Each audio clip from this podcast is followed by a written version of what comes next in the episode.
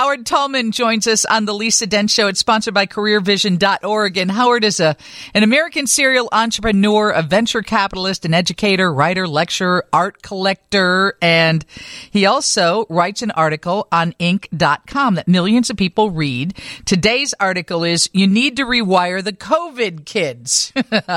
Howard, I got a kick out of this because the people that are coming into the workplace now who have never been in a workplace have a whole different set of attitudes because it's not one attitude, it covers a full spectrum. And it's something I think a lot of people just don't know how to cope with.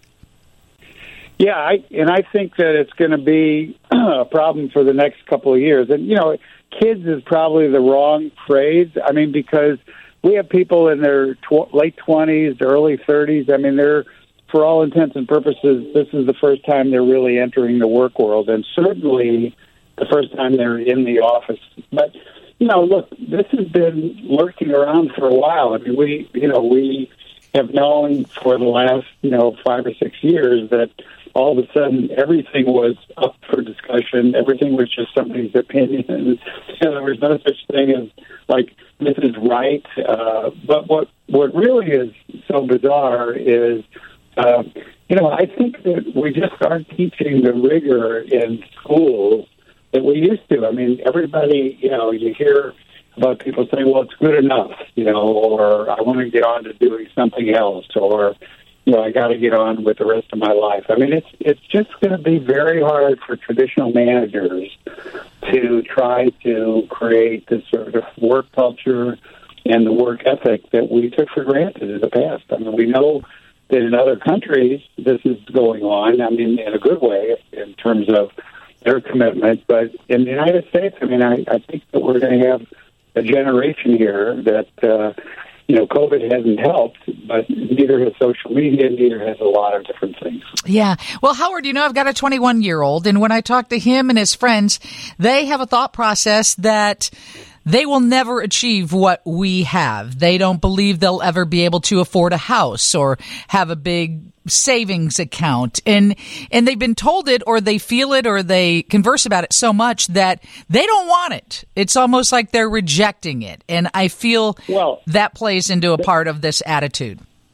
Well i think look it's not that they don't want it. I mean what's what's worse I, and by the way i think that's fairly accurate. I mean this could be the first generation that isn't, you know, upwardly socially mobile relative to their parents for, you know, financial reasons that you described and for other reasons. But what what that I don't want it turns into is something that's even worse, and it's it's sort of what I call the whatever, you know, syndrome.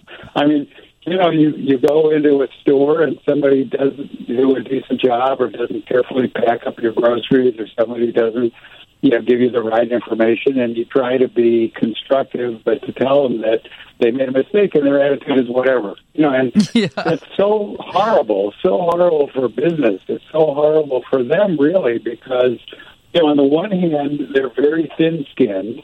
You know, they don't want to be told anything, and then on the other hand, they're very thick-skinned. You can't get through to them. You know, it's like, look, I'm trying to do this for you. And they're like, whatever. whatever.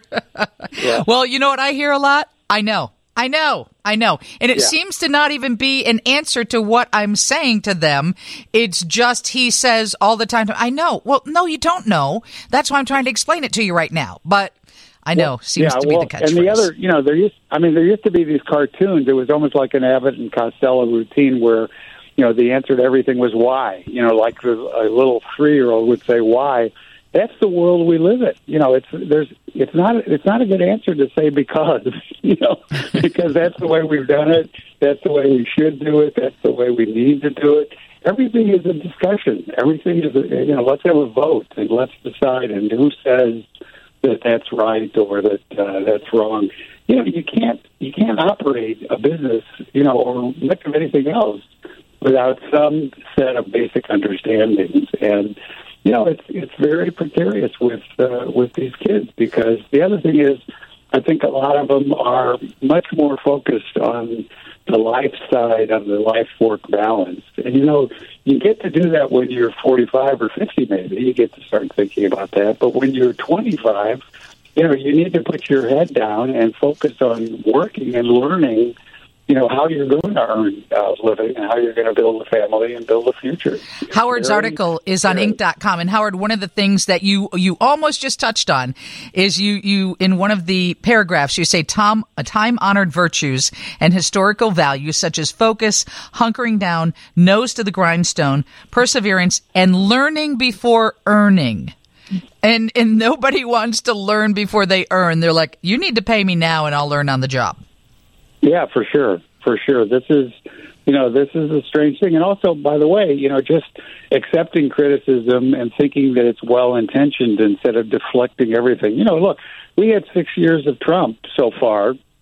And if anyone in the world was a greater master of the blame game than this guy, I don't know who it would be. But I mean, you know, the latest quote from him was where he said, good. You know, it's my doing, if it came out bad, it's shame on you. I mean, this is like heads I win, tails you lose.